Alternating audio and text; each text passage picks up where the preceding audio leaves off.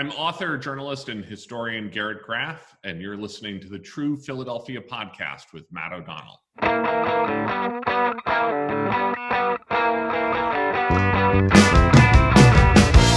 Hello, everyone, and thanks for tuning in to the True Philadelphia podcast. I'm your host, Matt O'Donnell. We are getting a little apocalyptic with this episode. Our guest is Garrett Graff, who wrote the wonderfully researched book Raven Rock. The actual Raven Rock is a mysterious mountain in Pennsylvania that you probably have never heard of, will never see, and will never visit. It is where the U.S. government would go if something really bad happens. Something really, really bad. A massive terrorist attack, a nuclear war, or something even worse if you can only imagine. Yes, Raven Rock is basically the Pentagon 2.0. Given what we are enduring at the moment falls into the category of a human crisis, I wanted to know what Garrett thought about our COVID 19 preparedness, our response, and what shock waves this might send to our political standing in the world and at home. Garrett Graff, right now in the True Philadelphia podcast, where I begin by asking, were you prepared?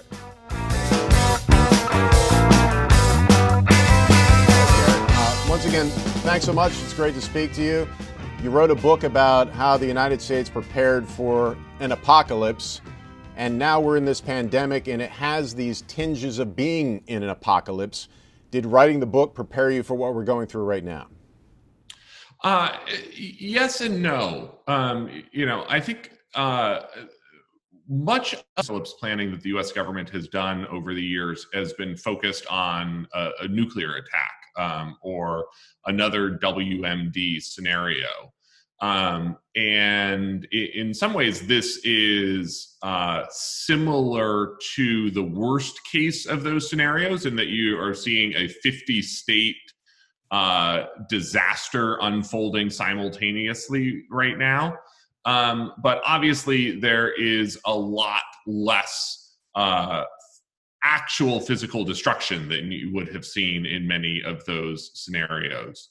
Um, what I do think stands out uh, when you look at this current moment and the way that we think about doomsday scenarios is that what we are currently experiencing right now is a great example of how the human mind fails to understand low probability, high consequence events. Um, and in, in our mind, when we think about things like nuclear war, pandemics, catastrophic earthquakes, um, we we hear low probability, and our mind thinks no probability.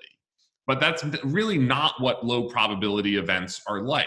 Um, what they what they are is that yes, in any given day on in any month or year you are unlikely to be in the midst of a pandemic or nuclear war uh, or be uh, you know facing a catastrophic earthquake or hurricane um, but when you look out at the the timelines that uh, uh, uh of a human lifetime of of decades you know 30 50 years um, you are almost certainly going to experience those types of events. Um, you know, uh, this pandemic, which all of us were unprepared for uh, effectively in the middle of March, um, you know, is something that has occurred at scale in the United States 100 years ago. Um, and we have seen smaller scale events, you know, pretty regularly like this. Um, you know, every decade or other decade or so. The uncertainty, I think, is probably the worst part beyond the obvious human suffering and, and financial suffering that everyone's going through. Great book, Raven Rock. I read it. It's uh, it's a story. First, the title is is a bit ominous. The actual title is Raven Rock: The Story of the U.S. Government's Secret Plan to Save Itself While the Rest of Us Die. not exactly the most hopeful thing, but I think it is very appropriate because it's it talks about how the government's constantly trying to prepare for the worst case scenario, the black swan, if you will, and in many regards fails in the whole process and realizes it's just hard to, to plan for these kind of things. And Raven Rock, of course, as you know, is this underground, enormous mountain complex in Pennsylvania. It's about 140 miles west of Philadelphia. It's in Adams County. A lot of Pennsylvanians probably don't even know that it exists. What is happening in Raven Rock right now, Garrett? Yeah, it's a good question. So, um, you know, Raven Rock, um, what is known in, in the military as Site R, uh, is the backup Pentagon.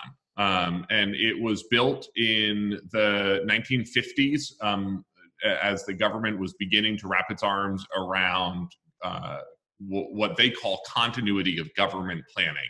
Uh, that's the, the umbrella phrase for all of these plans continuity of government and um, it, it is uh, a facility uh of which really the U.S. only has three across the country: Cheyenne Mountain in uh, Colorado Springs, Colorado, um, Mount Weather in Berryville, Virginia, which is the president's uh, bunker for the executive branch, and then Raven Rock, which is the military's bunker. And uh, when I say bunker, um, these three facilities are uh, of a scale larger than most people have any idea. Um, they, it is less a, a, a, bunker buried in the ground and more a uh, hollowed out mountain with a city built inside of it. Um, the, the Raven Rock, Mount Weather, Cheyenne Mountain, uh, literally hollowed out of the mountain and then there are freestanding buildings inside. You can get out from one building and walk to the next building. Uh, they have uh, underground reservoirs, they have their own electrical generating systems, um, they have cafeterias, all, all manner of uh, command systems. Uh, advanced communications systems to ensure that they're able to communicate around the world um, as needed during an emergency. Um, and what is interesting is that this is a facility that has gone through many di- different iterations over the last 75 years um, and was largely shut down um, before 9 11 in the wake of the Cold War, and then very quickly uh, restarted and turned back into 24 7 operations after 9 11, uh, which still continue today. Um, part of though what makes a pandemic so challenging is that even these continuity facilities uh, are not necessarily any safer than anywhere else on the planet right now.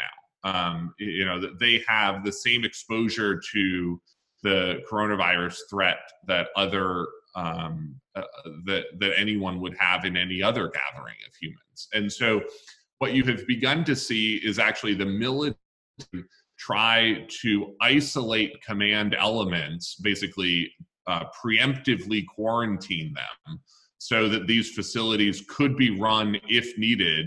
Uh, with people that they have reason to believe are free of any sign of the coronavirus. Hmm. Interesting. Softball question for you, Garrett.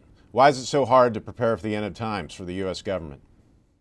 Um, so the, it, it's it's almost of a joke of an answer, um, but it, it is the one thing that all of these plans have continually tripped over for 75 years, which is any plans to involve what the world looks like on doomsday or thereafter uh, involve humans. And the interaction between uh, what humans want to do in the moment and what their roles and responsibilities are has always been the biggest challenge of these plans. Um, you know, as just one very simple example of in this in this world, um, all of these government continuity uh, bunkers, um, evacuation plans, relocation plans don't involve families. And so, one of the challenges that uh, planners have always faced, um, and, and uh, that the people who have uh, access to these facilities have to wrestle with, is what would happen in that moment when they are being asked to evacuate or relocate uh, and they are told they have to leave their family behind. Um, would they do it? Uh, would they do it quickly? Uh, and how would people be torn uh, in that moment between their duties of their of their job and their duties to their families? I know that you saw the blast doors to Raven Rock, and this is what sparked you writing the book in the first place. Have you? I assume you've never actually witnessed with your own eyes the live setting beneath that mountain, and I imagine it would be very Blade Runner esque almost to to see this. Uh, yeah, uh, so I, have not been in Raven Rock. It is a facility that is closed to the public. Um, uh, it, it, exists in this weird middle ground with the U.S. Um, uh, between being a classified facility and being something they talk about semi-openly from time to time. Um, one of the records, um, in in in all seriousness, that I found uh, that is public uh, in the course of the this book research was an award that the engineering team uh, at Raven Rock uh, received for their forestry work atop Raven Rock Mountain. It's one of the only times that we've actually seen the government talk about the facility uh, openly in recent years. Um, I have been inside uh, Cheyenne Mountain, uh, the the NORAD facility in uh, in Colorado Springs, which is more open uh, as an active military base and is uh, probably best known for its starring role in the 1983 movie uh, War Games with Matthew Broderick. Um, and uh, what what is sort of weird about all of these facilities is they are a mix of uh, Blade Runner 24 uh, and Cold War government utilitarian uh, uh, chic. Um, and so, uh, you know, it, it, these are in many ways, you know, both highly classified, highly secure locations, and also normal government office buildings that people go into to work in on a daily basis. Um, the uh, the Raven Rock cafeteria, in fact, inside the mountain, uh, is run by a Pennsylvania Native American tribe as part of a minority contractor program that the government runs. Um, inside uh, the NORAD uh, facility uh, in, in Colorado, actually, when you get all the way inside the mountain, uh, there is a Subway fast food franchise as part of the food options inside the mountain.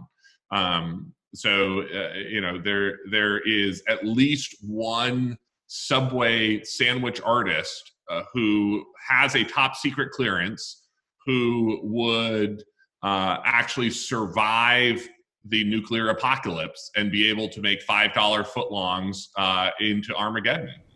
They're very delicious, and you know you paint a great picture. It sounds like it's it's very futuristic, but at the same time, you know, just government boring. You know, many government buildings are just boring.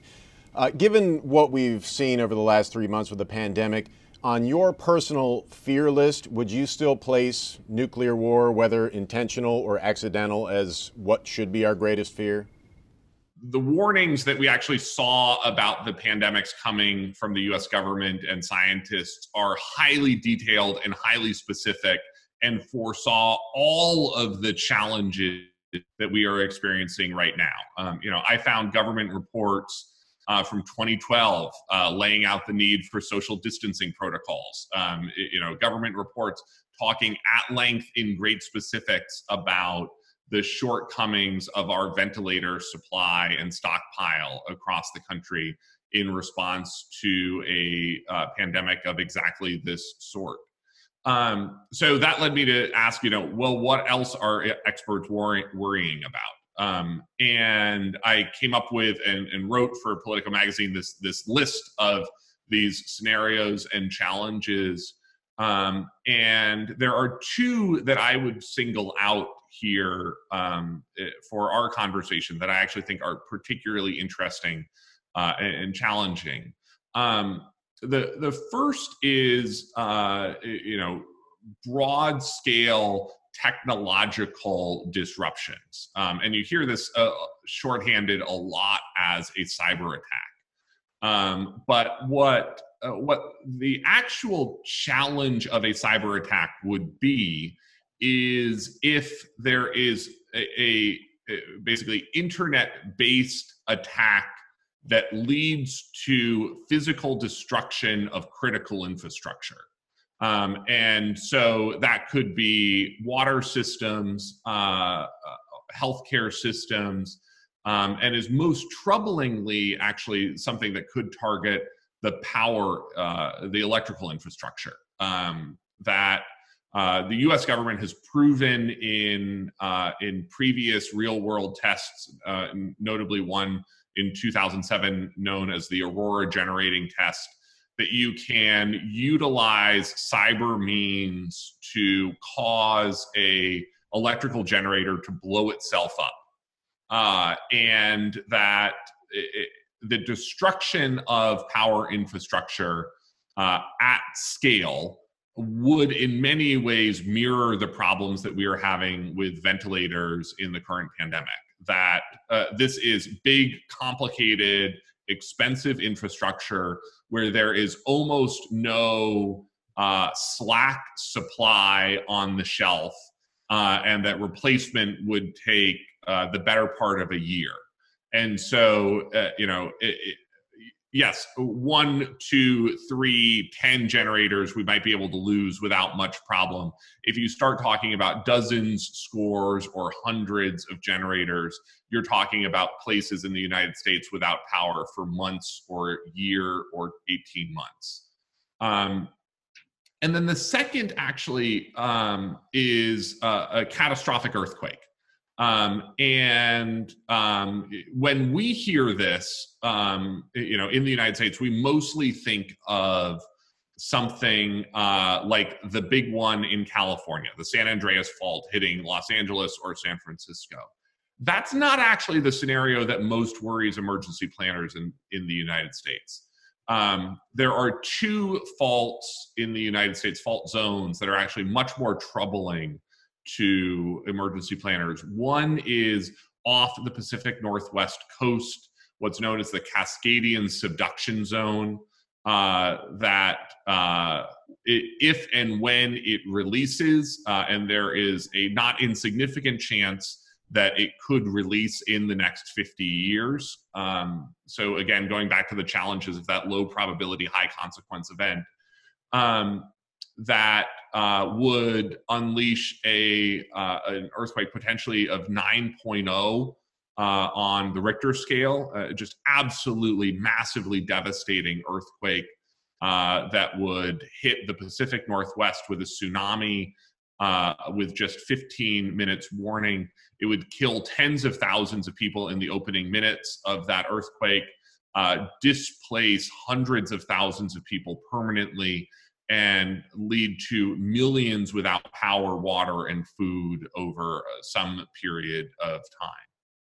The second uh, major earthquake that actually most worries emergency planners in the US is, is what's known as the New Madrid Fault Zone, which goes sort of roughly up the Mississippi River, um, is named for a town in Missouri that was the epicenter of a series of quakes in 1812 and 1813 that were the largest quakes ever to hit the lower 48 states. Um, and that that uh, a, quake in that area um, actually this was the the national level exercise that FEMA did uh, um, or, or, regional exercise that it did actually in 2019 uh, Shaken Fury. This was sort of a big planning exercise that FEMA ran in the New Madrid fault zone. Um, and it would just have devastating consequences in terms of our nation's agriculture, uh, our food production, our protein production, massive disruptions to transportation infrastructure when you think about the goods shipped up and down the Mississippi River, the tractor trailers and cargo that crisscross the country east to west. Um, hugely, hugely challenging event there. Um, and when I talked to officials at DHS, they said that you know what has made COVID such a challenge to respond to is the fact that it is a 50 state disaster unfolding simultaneously. The only disaster in their books that would uh, that would pull in the COVID pandemic has uh, brought in would be the challenge of a new Madrid fault zone earthquake. Garrett's most recent book is an oral history of another horrible attack our nation has endured, one that the U.S. government thought it could prepare for, one that, as it turns out, it was not prepared for. Sense a pattern. The book is called The Only Plane in the Sky An Oral History of 9 11. This pandemic and the economic shutdowns across the world now have Garrett working on a similar project of gathering oral history called COVID Spring. I asked him what is the same and what is different about living through 9 11 and living through COVID 19. And you spoke to people who experienced that day and, and what they thought, and you gathered you know, their dialogue. And you're doing the same thing right now with this pandemic. And so I was just wondering, Garrett, what are the similarities or differences that you're finding between how people are impacted now and how they were you know, tw- almost 20 years ago with 9 11? Yeah. Um, it, it's a fascinating question. Um, and, and, as you mentioned, I've been doing uh, this contemporary or oral history project for Wired Magazine, trying to capture some of the voices of this COVID epidemic as it unfolds. Um, and as opposed to doing something like the 9 11 book that I wrote um, that came out last year, um, telling the story of that day in the voices of the Americans who lived it.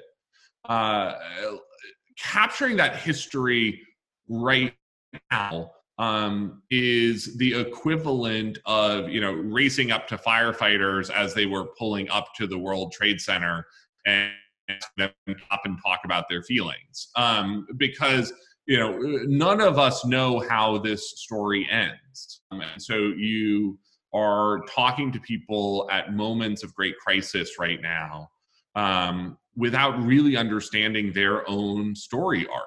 Um, you know, what does this uh, what does this look like um, in their own lives over the months ahead, over the years ahead? What does it look like in our nation's life now, months down the road, years from now?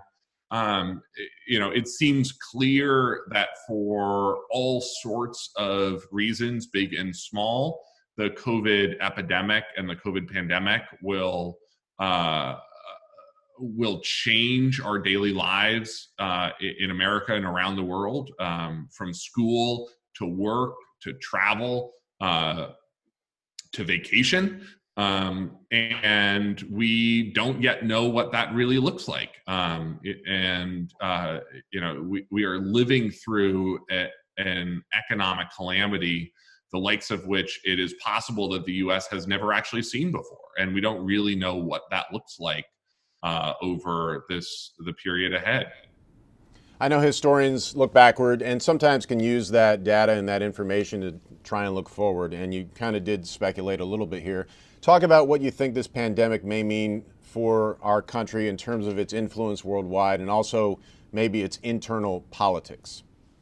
Yeah. Um, so there are a couple of things that stand out for me. Um, uh, in the short term, uh, we're going to have an enormously challenging uh, uh economic crisis. Um, and I think that uh, we have yet to see our policymakers uh, grasp just how bad this actually is and how bad it is likely going to be. Um, you know that we are on a national level sort of still talking about aid in the billions of dollars. Um, where i think when you look out over the next two to three years we are probably looking at you know 10 trillion dollars or more of need in terms of economic relief across the country um, you know the the protection program, six hundred and forty nine billion dollar program that's really just an eight week stopgap, which means that starting next week, the companies who got those original loans are going to be running out of that money. Um, eh, you know, are, are we going to see the U.S. government put another 650 billion dollars into that program just to get us through, say, the end of July, and hope that the economy has stabilized by then? Um, you look at colleges and universities, just one sector of what is a terribly disrupted and complex ecosystem of industries and sectors. Um, it seems highly likely that just universities and colleges across the country are going to need somewhere in the order of $400 billion in aid to get through this next calendar year. Um, you know, enormous challenges, the likes of which we haven't seen in generations. In the medium term, uh, the I think the challenge that we're going to see is the um, is an enormously disruptive election year um, that both uh, in terms of public safety there are going to be a lot of questions about how and who can vote safely uh, coming into what is a critical presidential and, and congressional election this year. Um, we're going to see big disruptions around the processes of voting as states try to switch to vote by mail, which is turning out to be a, a deeply partisan and, and complicated issue um, at the national level and at the state level. Um, we're going to see, uh, you know, thanks to those questions uh, about the disruption to the voting process, um, it's likely, if not probable, that we may not know the winner of the election in a week or two. It, may, it will take extra time to count the votes, determine what is a legitimate vote. Um, that's going to inject a level of uncertainty uh, and doubt into a system that uh, we uh, have increasingly seen is not well suited to handling uncertainty and doubt. Um, and all of that is leaving aside whatever the questions are we're going to see in terms of foreign interference, uh, you know, foreign attacks by Russia. Um, we're seeing China move into overseas influence operations uh, for the first time amid this COVID pandemic. Um, a direct outcome of China feeling like it needs to defend its reputation on the world stage.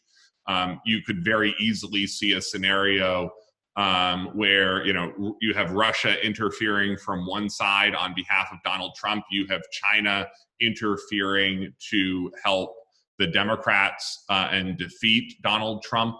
Um, you know, very complex uh, and very bad situation possible there. So, uh, long term, then, I think the challenge that the US faces is just what if we don't meet this moment?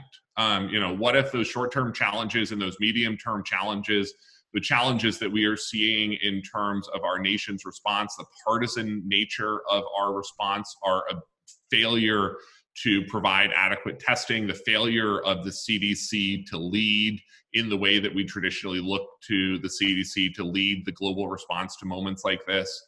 Uh, what happens if all of that combines to uh, to change the U.S. standing in the world. That you know the U.S. may wake up a year or two from now and feel that we have finally defeated uh, the novel coronavirus and discover that the world just doesn't need us in the way that it once did. Um, that you're seeing travel restrictions mean that uh, international students aren't interested in coming here anymore. That you're seeing uh, you know, international bodies not look to the U.S. for leadership in the way that it traditionally has in the past. Um, you know, you're seeing a resurgent China. You're seeing the acceleration of you know a breakdown of a united Europe amid all of this. Um, and you know, the U.S. currently accrues enormous economic uh, security and financial benefit from being the world's main dominant superpower. Um, and there's no guarantee that that's going to be around two years from now when this coronavirus uh, passes if we fumble the uh, our role in it right now, um, which I think you know sadly every sign is pointing to us fumbling our response to it on a daily basis right now. If you backtracked four presidential election cycles, you would have found Garrett Graff working on a campaign for a senator from his home state of Vermont. You might remember his name, Howard Dean. I couldn't help but ask Garrett for some sense of what to expect with the fast approaching 2020 presidential election. Should we prepared for the craziest 2020 presidential campaign in American history? I, I think we were already heading in that direction um, before the massive disruption of the coronavirus. Um, you know, the the level of uh, crazy, unpredictable threats and behavior coming into this election was already going to be unprecedented. Um, in part, um, and I think that this is important to say, uh, because Donald Trump coming out of the 2016 campaign has seen sort of what he can get away with. Who knows what type of mischief we might actually see coming out of this election now that people have a better understanding of what actually did transpire in 2016. Does the pandemic help or hurt Joe Biden? Um, you know, I think it is way too soon to know, and um, you know, you can make clear arguments on on all sides of that question. Um, you know, on the one hand, um, uh, you know, Donald Trump uh, uh, and his response has not um, engendered a lot of confidence in his ability to lead the government. Um, at the same time, you know, these travel restrictions mean that Joe Biden is sort of running a presidential campaign from his basement, which I think is not a, a position that any candidate would actually want to be in. What are the chances of the names Trump and Biden not being on the ballot when people go to the ballot box in November? Uh, whew, uh it, it is a good question. The chances are uh, not zero. Um, but uh, I think I would go back to what I was talking about earlier that that strikes me as a low probability, high consequence event uh, of the highest of consequences. Has social media been a useful tool or a hindrance or even something that you know, you would wish away when it comes to dealing with things like this? I almost wonder what it would have been like on 9/11 to have Twitter and Facebook and Instagram. Uh, what are your thoughts?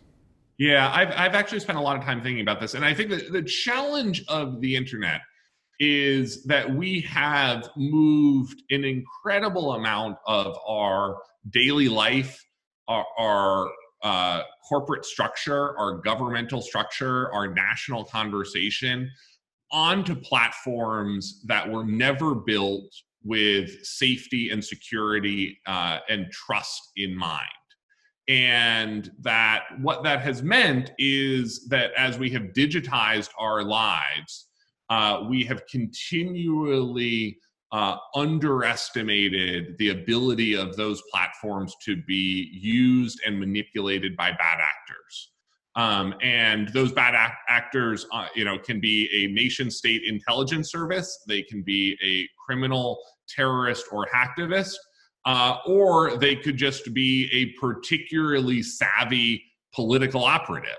Um, and that that one of the challenges that I think we're going to see coming into this election, where um, looking back at 2016, uh, the challenge that we faced uh, in some ways was very straightforward, which was it was uh, foreign disinformation and manipulation um, which even then we had trouble spotting in real time uh, and reacting to in real time. Uh, coming into this election, I think we're going to see domestic disinformation and manipulation, uh, which is much more complicated to deal with because it's actually protected by First Amendment uh, rights. That you know the the advantage is that Russian Twitter bots don't actually have First Amendment protections uh, that the U.S. government has to be worried about. Um, whereas that is not true if you are a dark art political operative, uh, you know, operating out of Georgia, uh, Pennsylvania, Washington D.C., or wherever. Garrett, if you had to send us a taste of Vermont, and you didn't have to necessarily find something that you could put in a box, what would you send us? Uh, it's a great question, and, and of course, the obvious answer is Vermont maple syrup, the only acceptable type of maple syrup. It's sort of like us with the cheesesteak. Like it's the obvious answer, but it, it's the best one too, right? Absolutely. Uh, and, and you, you, know, you mentioned uh, Howard Dean's presidential campaign. Um, you know, I, I, think for a lot of people, John Kerry miseating a Philadelphia cheesesteak is still burned into their minds as a memory of the 2004 campaign. Didn't he ask for Swiss?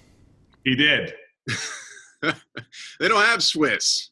Not one of the approved cheeses. No, got to go with the whiz. You know, that's the safe bet. One more thing. Why do, why do you have so many people that run for president from Vermont? Uh, we we are a state that historically has always punched above its weight um, politically. Um, you, know, I think one of the advantages of a small state uh, is that we are able to put forward very thoughtful voices on issues of national attention.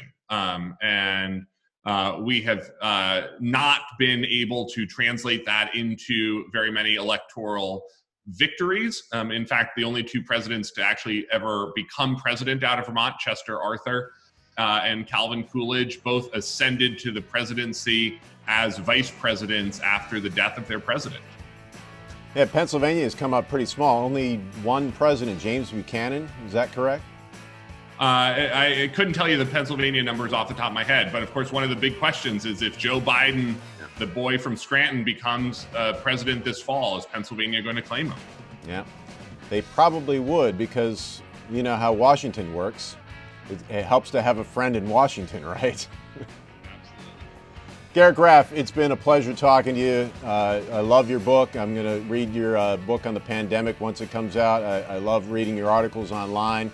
I encourage anyone who you know is interested in you know trying to make sense of this world to read your materials. It's great stuff. Thanks so much. Pleasure talking with you. Yeah, thank you, Garrett, and thank you for joining us on the True Philadelphia podcast. Our thanks to Garrett Graff. You can find links to his work on his website, garrettgraff.com. You can follow him on Twitter at VermontGMG. There goes that Vermont thing again.